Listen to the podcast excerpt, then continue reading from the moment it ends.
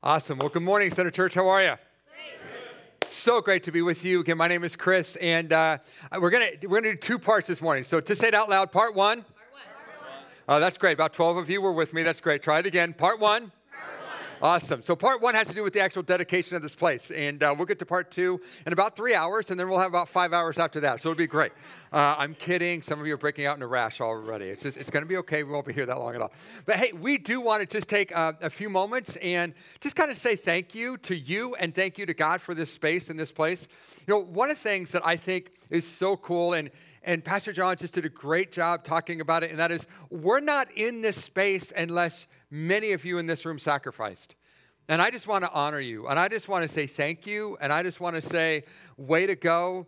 And as John said, you know, thank you for caring more about God's work in a place in a space instead of something else you could have bought with that same money. So way to go. You're making an eternal difference in this space and in this place. And it's it's no this is no lie. This literally happened to me this morning. I was out on the Kent County Trail because for those of you who don't know, I literally live like I could walk here this morning. I live on 87th Street, so just three three streets over. And I was out on Kent County Trail this morning running and ran into someone I know and and uh, we started talking for a few moments and she and I said, you know, I'm actually speaking here at Center Church today. And she said, oh, isn't that place the place that took out the stripper place and now is a church? And I said, woohoo! Like, yeah. Like, that's God's work in this place and in this space. That's really, really cool, you know? But I, I just, again, I want to I wanna say thank you because God redeems everything. And I think it's so cool that you're meeting right here. You know, many of you know the story infinitely better than I do, but people were praying for this space years ago that you guys would actually be in this space years ago. And I think it's so cool that you're in the center, pun intended, of town. You're in the center of town, right here. And I think that I think it reminds us that God is working in every aspect of our lives. When we go grocery shopping, God's there. When we eat, God's there. When we're doing life and going to work, God's there. And I think it's just a reminder, this space and this place is just a reminder that God is at work everywhere. And if we're kind of cloistered off in our own little high tower someplace, then sometimes I, I think we can forget that. But when we come to church in a strip mall, I think it reminds us God works everywhere, even in strip malls, you know? And, and here's the thing I think this place is special for at least three different reasons. I just want to share with you really quickly. Number one, because this is a place where all of us and you individually can connect with God. This is a place of connecting with God. This is, you know, I, I get it. I understand that this is just carpet and, you know, and, and chairs that we're sitting in. I get all that. But this, in the midst of this strip mall, is a sacred space because God's presence dwells here in a very special way. Let me tell you what I mean by that. My prayer for you and my prayer for us is that you would have moments in this space and in this place that you can hearken back to and say, that's where God met with me in a very real way. I turned off TikTok. I turned off Instagram. I turned it all off. I turned off Marco Polo. I turned it all off. And I just focused on God for a few minutes. And when I did that, God met with me. And I can remember, what I pray is, that you'll be able to hearken back and say, it was in that seat right there. I was sitting in that seat. Or I was, I was standing right there when God spoke to me about an area in my life that He wanted to bring power to my life in and change. Or God miraculously healed my marriage.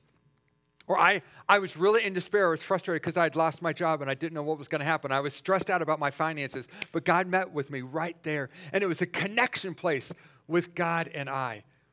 And because of that, that place is sacred to me.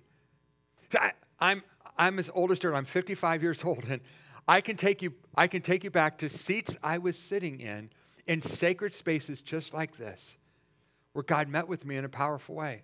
I can remember when I was seven years old and first opened up my heart to a relationship with Jesus Christ. And I can take you back to the seat I was sitting in when that happened. My prayer for you is that you will have experiences in this place where you'll say, The God of gods met with me in his gentleness, in his kindness, in his love, and sometimes in his sternness, he met with me. And I was reminded again of who I am that I'm a favored son or a favored daughter of the Most High God that he's wildly in love with me. And that changed everything about me. Some of you will say, man, this is the place where I open up my heart to a relationship with Jesus Christ. Which takes us to actually the second meaningfulness, I think, of this place, and it's, it's a commitment. This place provides for us a commitment to invite other people to connect with God as well. Your friends, the people that you do life with, people in your neighborhood, people in your school, whatever, you actually invite them to this space, in this place, and you'll have this incredible opportunity of watching God move in their lives. See, this place is not just for us, it's for other people who are around us that don't know Jesus yet. That we're going to have the privilege of, of inviting them. And by the way, if that's you, if, if you're online or if you're here in this room this morning and you don't have a personal relationship with Jesus, can I just tell you, again, he's wildly, he's nuts in love with you. And he's done so much. We're going to talk about that a little bit this morning in my message. He's, he really wants to connect with you. But if you are in a relationship with God, then you need to know that this space and this place is an opportunity for you to invite people into so they can experience themselves in a place like this the powerful work of God in their own life and in their own heart. And finally, this is a place where we're commissioned to go where Jesus has called us. Right back into the marketplace. I think it's so cool. My State Farm representative is here this morning. He's here, you know?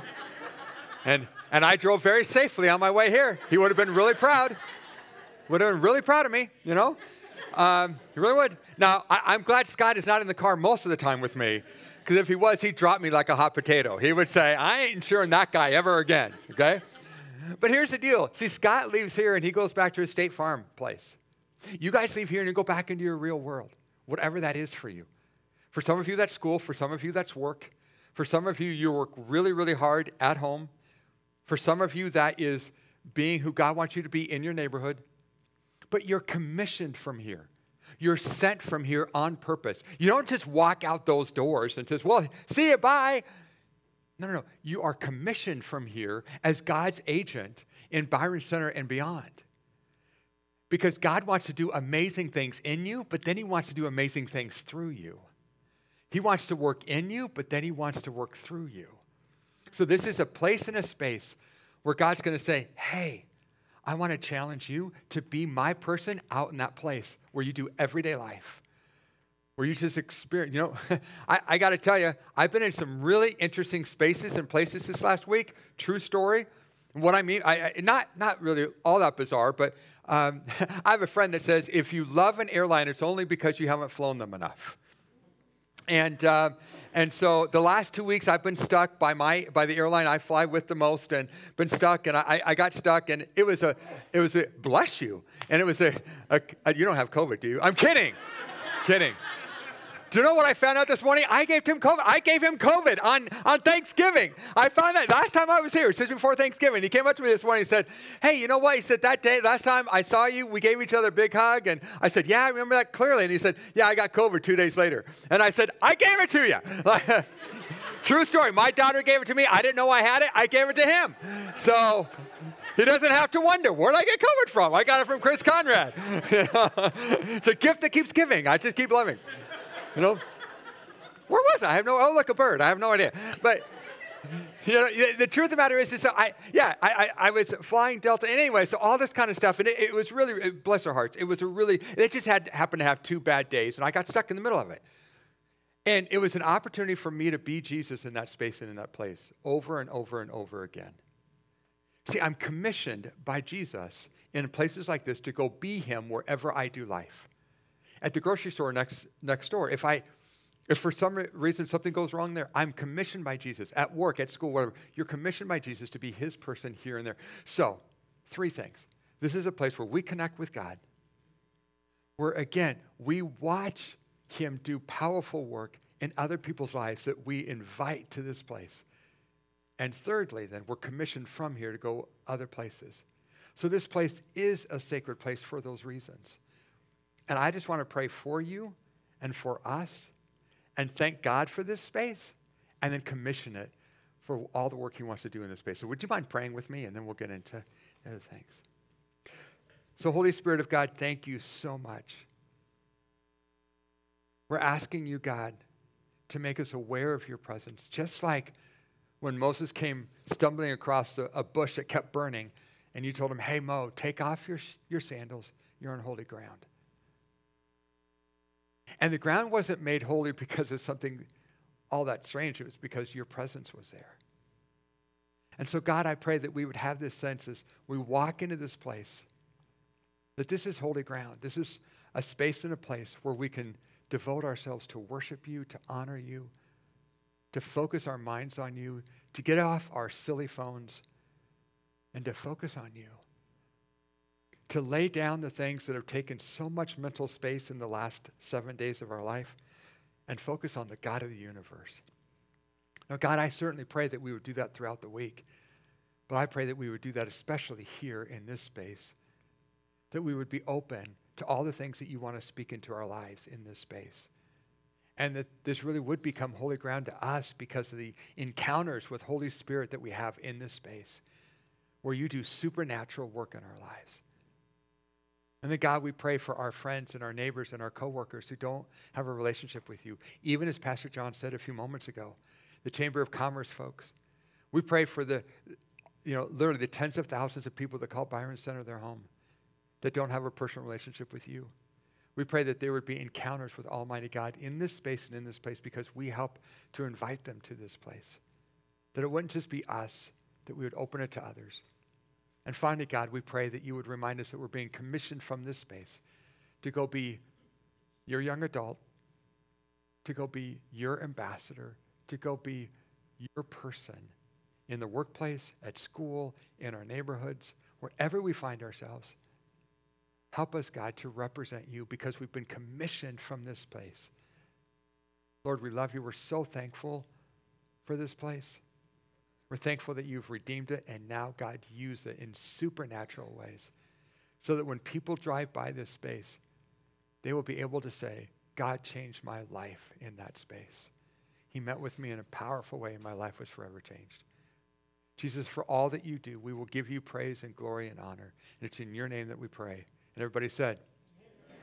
Now, for one last time, I just want to say thank you for those of you who have sacrificed to make this space happen. I'm really proud of you, and I'm super thankful for you. Okay, here we go. Ready? Part two. Say it. Okay, now, first of all, happy Father's Day. Okay, great, great Father's Day. True story. I'm not making this up. Uh, I, have a, I have a friend uh, who was walking through a series and who didn't want to break their series for whatever it was that they were talking, whatever day it happened to be. So they happened to be in this series. It happened to be Mother's Day. I'm not making this up. And it was a fairly large church, and they spoke on sex on Mother's Day. How do you think that went over with their congregation? Not well, actually. Now, I know it's Father's Day, and the truth of the matter is, is I, I've sat through many of Father's Day messages where I kind of felt like, well, here I am, and it's yeah, and I, and I hope I can measure up. Well, quite frankly, what happened is, is that Pastor John called me and said, hey, uh, would love to have you come. And it, just because of my schedule, I said, well, I think Father's Day would happen to be the best day for me. He said, great. And then he said, hey, we're going through the uh, we're going through the book of Psalms. Can you do a can you do a message out of Psalms? I said, absolutely, I can. And I knew exactly what Holy Spirit wanted me to talk about as soon as he told me that. The problem is, it has nothing to do with Father's Day. Okay? So, uh, dads, I hope you feel honored. I hope you feel special. I hope you feel like you're awesome. But we're not going to talk anything more about Father's Day. So, if you're a dad the video was for you. My way to go is for you right now. That's great, okay? And go enjoy your day, okay? Now, for the rest of us, we're actually going to have some fun talking about what I think God wants to talk to us about out of Psalm 22. Now, here's what I want you to do I want you to think about a great day in your life, a day when you got to do something that you really, really enjoyed. Whatever that is, I don't care. What is something you really enjoy doing? And you got to do it and you just your your life like life was breathed into you because you got to do it that day now we all know that one person's joy can be another person's eh, not so much right we get that so it, it might not be the same thing for you may be different than the person sitting next to you i totally get that but think of a time when you got to do something that was really really fun that you really enjoyed Okay? You got that thought? You kind of having those good feelings in your spirit and your heart? Okay? Now, here's the thing. I want you, unfortunately, to think about a day that was the polar opposite of that. for just a few moments. Think about a day that was a really rough day for you, a day when things did not go well. I've been fired from two different churches before. How bad do you have to be to be fired from a church and have it be twice that it's happened to you? True story. Okay? Apparently, the more incompetent you are, they just keep uh, raising you up in the church world. I don't know. But anyway, so I, you know, think of that day when things just didn't go the way that you had hoped or thought that they would go. Think of that day. Um, you know, I, I have a dear friend that I've known for 30 years. His name is Dan. And two and a half weeks ago, uh, I was part of his funeral.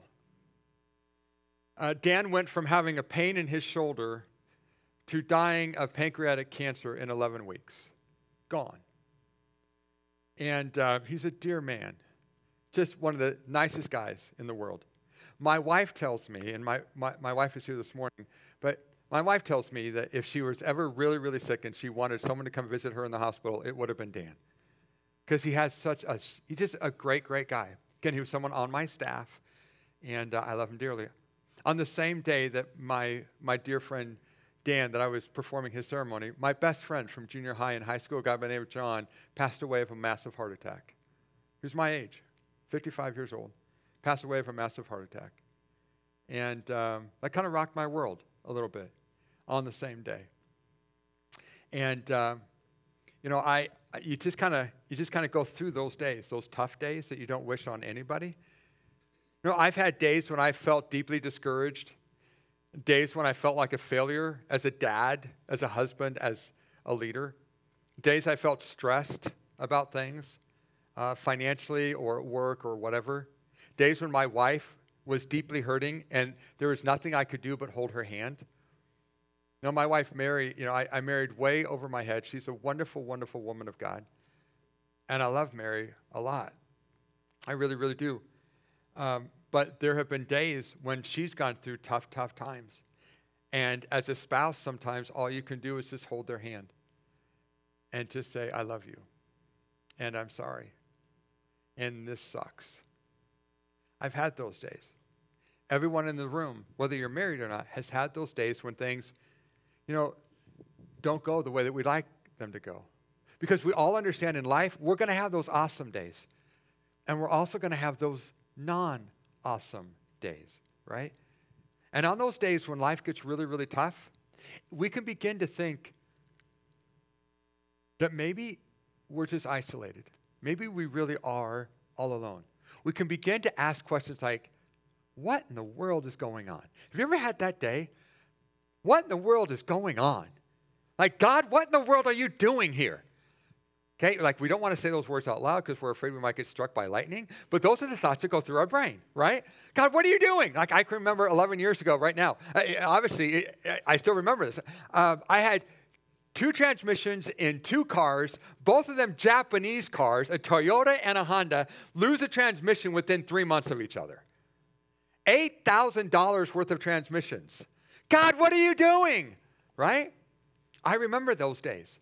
You remember those types of days as well. Like, God, I don't get it. No, I, I was, I was uh, celebrating with someone just before the service started that um, when we moved here 11 years ago, we couldn't find a house, couldn't find a house, and we finally found one right here, as I said, over on 87th Street, and we rented it because it was only for rent. So we rented it for two years, and um, and it was awesome. And then after two years, they sold it to us. We got to buy it. That's awesome. Three months after we bought it, um, they'd never had any flooding problems prior to that, but our entire basement flooded. True story. Ours was the only house that didn't have a sump pump. I didn't know why. I didn't think about it. But then I found out that we needed one. You know how expensive it is to put a sump pump in once the house is already built? $18,000 is how expensive it is. And you call your state farm agent and they say, This is an act of God, is what this is. and you want to say, I talked to God. He had nothing to do with it. Right? but it's okay. You know, in God's provision, He provided. It's good. It wasn't God's fault. It wasn't, you know, it wasn't anybody's fault. It just was. You know, we've had those days. We've all had those days, right? Where we just say, "Ah, oh, really? This is not exactly what I had planned." And again, again, I think we can be. I think we can be tempted to think, God, where are you in those moments? And we can begin to think that we are all alone. But I am convinced as I'm standing here that we don't have to feel alone in those moments. We never have to feel isolated or alone again. Ever. Did I say ever? And I mean ever. You never, ever have to feel isolated or lonely again. Now, that is a radical thought for some of you. I believe it is gospel truth. I believe it's truth that comes right out of God's word. That you never have to experience loneliness again, no matter what. Because God's presence is always with you. Now, what I want to do is I want to give us an example from Scripture. You know, um, no one ever faced a more difficult day than Jesus did in the 24 hours that go from the time he was with his disciples in a, in a setting that we now call the Last Supper through the next 24 hours that he went to the cross. That was a difficult day. Now, it started as a very, very special time for him. Like he was jazzed at the beginning of that time because he got to spend time with his disciples. How do I know that? Because this is what he said. It's going to be up on the screens. When that time came, Jesus and the apostles sat down together at the table. And Jesus said, I've been very eager to eat this Passover meal with you before my suffering begins. Like Jesus, I've been looking forward to this Thanksgiving meal. Like, woohoo, this has been a time I've been looking forward to. It's my favorite food. Like, I don't know what Jesus' favorite food was, but there it was. And he was excited about it. And he was excited to spend that time with his disciples, with peeps that he loved, peeps that had spent the last three years with him. He was excited to spend that time with them. And he said it. And one of the most powerful scriptures in all of the Bible comes in John 13 through 17 the Gospel of John in the New Testament of the Bible from John 13 to 17. And all that takes place, all of that are Jesus' words that he talks about or that he says during either that Last Supper or when he's heading to the garden. I would just, matter of fact, I don't want to bore you, but I'm spending my entire time with Jesus alone every day these days, just looking at John 13 to 17. I'm just reading it again and again and again because there's truth in there that I want to soak in to. And I want it to soak into my life and my heart. There's so many ways because Jesus prays for us there. It's just a powerful passage of scripture. But here's the thing once they got up from that dinner table and they had dinner together, woo, we had a great time. Then Jesus walks them through a vineyard. And by the way, John 15 talks about the fact that I'm the vine, you're the branches, just because he's walking through a vineyard. He literally uses what he's got right in front of him to teach his disciples a lesson. And then he goes on to this garden called the Garden of Gethsemane, and he gets down on his knees and begins to pray.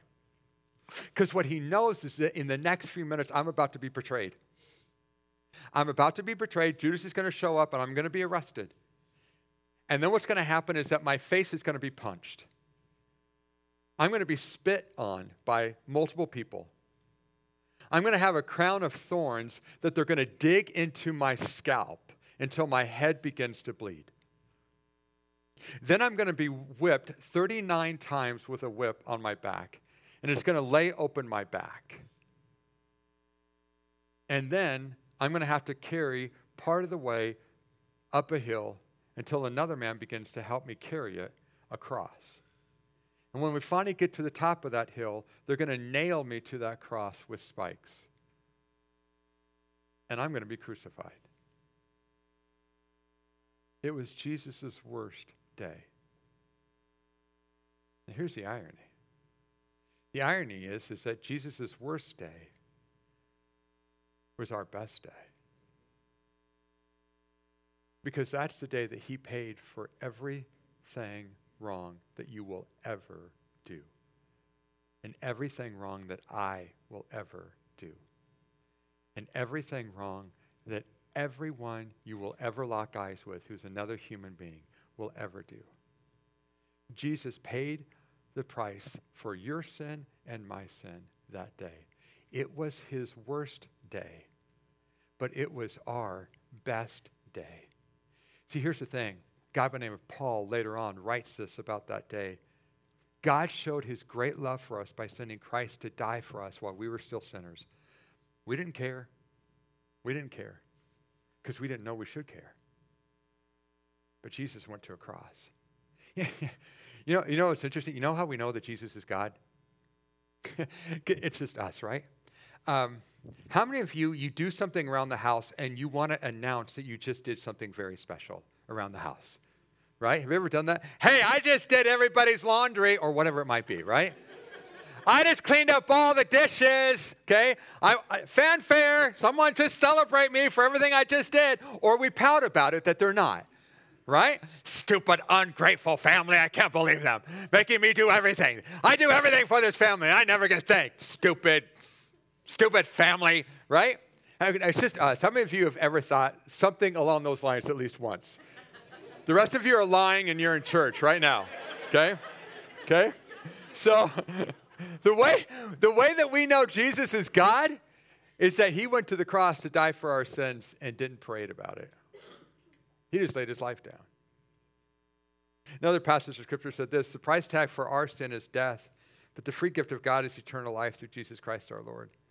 Jesus died in our place for our sin. That's how much he loved us. And again, if you've never come into a relationship with him, he'd love to be in a relationship with you.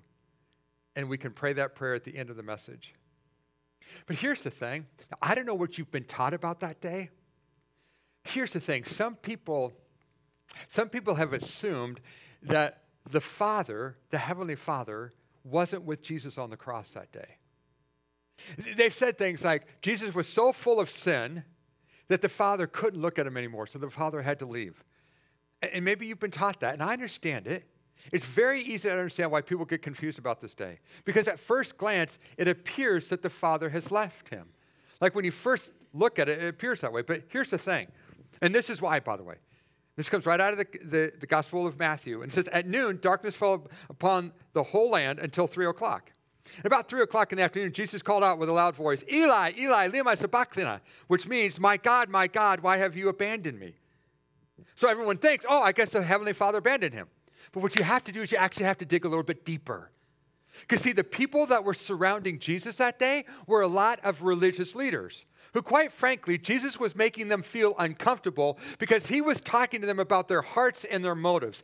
And instead of wanting to be talked about concerning their heart, they were too uncomfortable. We don't want someone to talk to us about our heart and our motive. We'd rather kill the guy. So that's exactly what they did. They go to this guy by the name of Pilate and they say, Pilate, we want you to kill Jesus. And Pilate ends up saying, okay, let's kill him. And so now they're surrounding the cross and they're all excited. Yay, hey, Jesus is dying. Yay, hey, we killed the guy. We won't have to be, you know, this stupid revolutionary, we won't have to be, we don't have to be bothered by him anymore. But these same religious leaders, they knew the Old Testament, what we now call the Old Testament of the Bible. They knew the scriptures really, really well. They would have had most of the Old Testament memorized. And as a result of that, they would have known that those words that Jesus spoke came right out of Psalm chapter 22. And this is what Psalm 22 says up on the screen. My God, my God. This is a guy who's writing 600 years before Jesus died. 600 years. My God, my God, why have you forsaken me? Do you see those words? The very words Jesus said. They're the first words of this psalm. And everybody who was a religious leader around Jesus' cross that day knew those words. Why are you so far from saving me? So far my, from my cries of anguish. My God, I cry out by day, but you do not answer. By night, but I find no rest. Now hang on. Yet you're enthroned as the Holy One, God. You're the one Israel praises. If you, our ancestors, it's in you, our ancestors put their trust. They trusted and, and you delivered them. To you they cried out and were saved. And you they trusted and were not put to shame. But I'm a worm and not a man. I'm scorned, here you go, I'm scorned by everyone, despised by the people. All who see me mock me. That's exactly what's happening around that cross that day. They hurl insults, shaking their heads.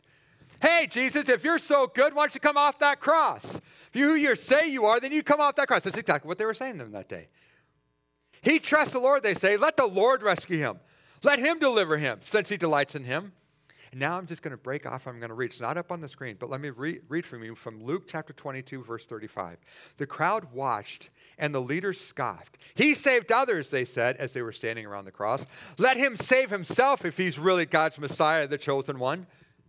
The very thing that Psalm 22 predicted is exactly what is happening around that cross. Let me go on, verse 9, Psalm 22. Yet you, God, brought me out of the womb. You made me trust in you, even at my mother's breast. From birth I was cast on you. From my mother's womb you have been my God. So do not, do not be far from me, for trouble is near, and there's no one to help. Many bulls surround me, strong bulls of Bashan encircle me, roaring lions that tear their prey. Hello, my back was just opened up. Open their mouths wide against me. I am poured out like water, and all my bones are out of joint. My heart has turned to wax, it's melted within me. My mouth is dried up like a potsherd, and my tongue sticks to the roof of my mouth. You lay me in the dust of death. By the way, John 19, 28, the only request Jesus made from the cross was something to drink. He said in John 19, 28, I am thirsty. What did verse 15 of, of, of Psalm 22 just say? I'm thirsty. Verse 16, Dogs surround me. A pack of villains encircle me. They pierce my hand. Hello? They pierce my hands and my feet. What had happened on the cross just then? His hands were pierced. All my bones are on display. People stare and gloat over me. They divide my clothes among them and cast lots for my garment. Now I'm going to, again, go to John 19. And I'm just going to read. It's again not up on the note, not on the screen, but here we go. When the soldiers had crucified Jesus, they divided his clothes among the four of them. They also took his robe, but it was seamless, woven in one piece from top to bottom. So they said, rather than tearing it apart, let's throw dice for it. And this fulfilled the scripture that says, They divided my garments among themselves and threw dice for my clothing. Where did that scripture come from? Psalm 22. So that's what they did. Verse 19. Now here's what's key. This is where it starts getting really, really good. But you, Lord, do not be far from me. You are my strength. Come quickly to help me. Deliver me from the sword, my precious life from the power of the dogs. Rescue me from the mouth of these lions. Save me from the horns of the wild oxen. I will declare your name to my people. In the assembly, I will praise you. You who fear the Lord, praise him. All you descendants of Jacob, honor him. Revere him, all you descendants of Israel. And this is where it's really key, verse 24. For he has not, say the word not, he has not despised or scorned the suffering of the afflicted one. He has what? Not hidden his face from him, but has listened to his cry for help. See, the religious leaders standing around the cross that day, they thought they had won. Woo! We put this guy to death. But then Jesus says, My God, my God, why have you forsaken me? And all of a sudden it comes to their brain of what Psalm 22 says, and they're sitting there and they're having an oh crap moment. Oh my garage like, wait, we thought we had just killed this revolutionary. And actually, all that's happening is that we are nothing but pawns in a greater story that God is telling. And we're looking upon Psalm 22 happening right before our eyes. See, Jesus was saying to them, You think you're, covering, you're killing a revolutionary, but in reality, there's something a lot bigger going on here. And my Father is redeeming people left, right, and center because of what's happening in this place. And by the way, the Father is right here. He has not abandoned me. The Heavenly Father is right here with me. So, what does that mean for us? What that means for us is, first of all, we don't have to earn our salvation. We don't have to try and be good enough to get to God because we can't earn our salvation. It is a gift. Jesus went to the cross to give you a giant gift on Father's Day. And that gift is salvation. You can't earn it. And by the way, that goes directly against everything else that we work towards.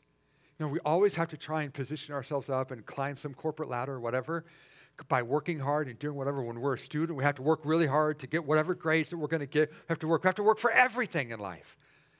So we think we have to earn our salvation. No, no, no, no. You don't earn your salvation. It is a gift from God. If we could have earned it, Jesus didn't have to go to the cross. So just receive it as a gift.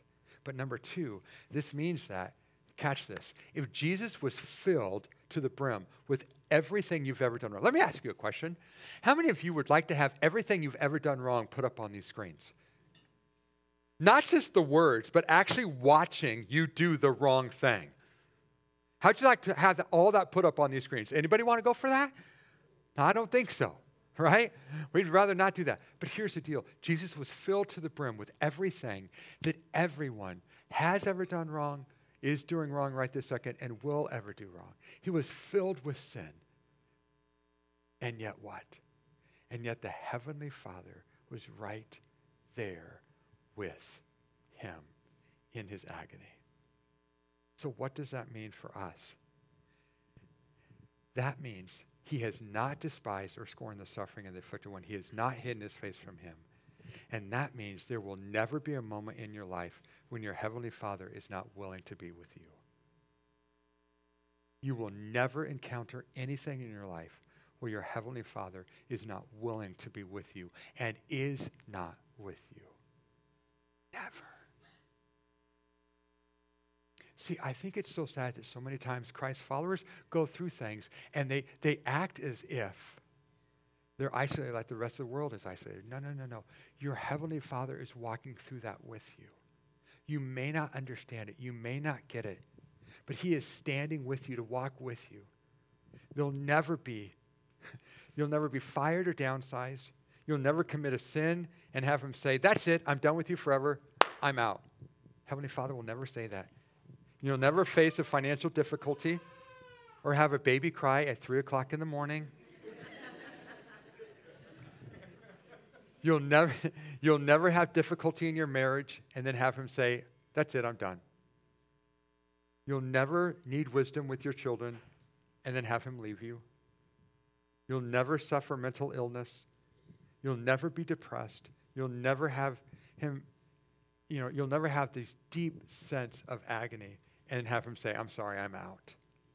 He's right there with you in the midst of whatever it is that you're going through. There will be times when you don't feel his presence. I can remember so clearly some moments in my life when I'm standing at the bottom of the stairs in a house in Madison, Wisconsin that we lived in, and I felt like an abysmal failure. An abysmal failure. For more reasons than I have to tell you today. But can I tell you, God was right there in that, in that moment with me. Some of you would know that we went 16 years without being able to have children, and there was a, a, a phenomenal moment, phenomenally sad moment, when everything in the world that could go wrong did go wrong in that process. And I'm holding my wife, and in th- almost 31 years of marriage, I can remember two or three times when my wife was just crying from the depths of her soul, sobbing. And all I could do was hold her hand. But can I tell you, in those moments, God was there. He had not abandoned us, He hadn't left us, He hadn't checked out because life got too hard. He was there. And He will be there for you for every moment of your life. When you think you can't go on, He's there. My dear friend Rini, who was married for 49 years and lost her husband Dan, he is there for her right now in this moment. He's there for her. And that awareness that God never leaves us should give you confidence, should give you trust, should allow you never to feel anxiety again. You don't have to feel anxious for anything because He's with you. And it should also lead us to praise Him. The last little bit, and I really am landing this plane now. Do you remember what Psalm 22 said? From you comes the theme of my praise with the great assembly. Before those who fear you, I will fulfill my vows. The poor will eat and be satisfied. Those who seek the Lord will praise him. May your hearts live forever. All the ends of the earth will remember and turn to the Lord. Why? Because he's always been there. And all the families of the nations will bow down before him. For dominion belongs to the Lord, and he rules over the nations. All the rich of the earth will feast and worship. All who go down to the dust will kneel before him. Those who cannot keep themselves alive, posterity will serve him. Future generations will be told about the Lord. They will proclaim his righteousness, declaring to a people yet unborn that he has done it. The fact that God is always with us can transform our lives. His presence provides, let's just put a simple little list peace that goes beyond our understanding, comfort, joy, hope, healing, strength, and power to overcome any kind of addiction or anything that you're going through. And again, I just wrote peace again. Purposefully, I want you to experience peace that God has. So, in closing, if you're not in a relationship with God, would you please open up your hearts to a relationship with God? I'm going to invite Peter to come up. And if you are in a relationship with God, where is that space and in that place where you need his presence the most?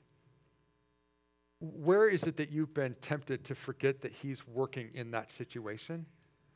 And you just need his presence to say, God, I need you at my job with this person that's driving me crazy. Or, God, I need you in our finances. Or, God, I need you in our marriage relationship. Or, God, I need you as a parent. Or, God, I need you in this space and in this place because I've got this addiction and I need, I need your power to overcome it.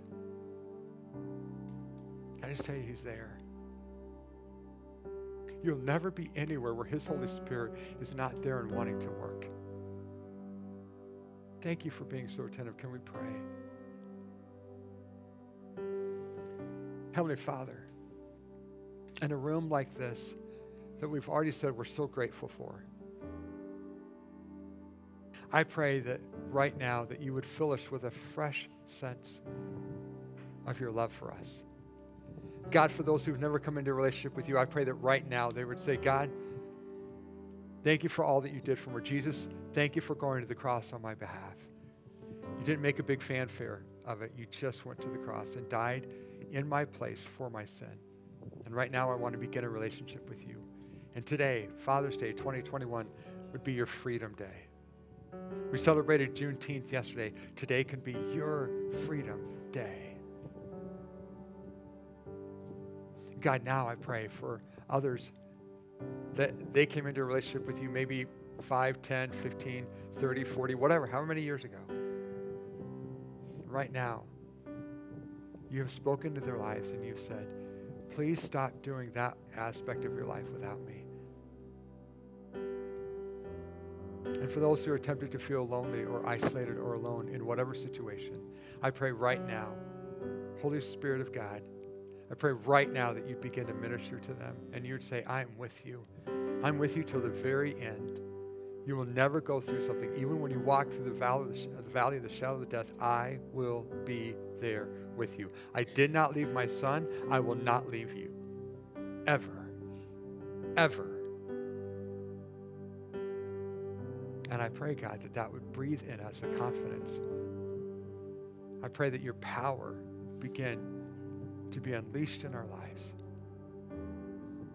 And that we would see your hand working and we would allow you to work in all kinds of areas in our lives because your presence is there.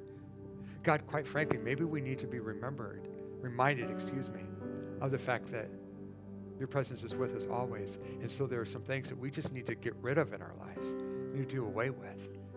I pray that we would commit ourselves in this moment right now to say, God, would you give me the power to overcome that sin or that addiction or whatever it is that I'm giving myself to? And we would have our own hallmark moment where we would mark this day sitting in this chair where we said God's power began to be unleashed in my life in that area. So, whatever it is, God, in a relationship, whatever it is, we need your power, we need your presence. And we are going to leave here in a few moments knowing that your presence goes with us. And where your presence dwells, anything is possible. We're grateful for that, Jesus.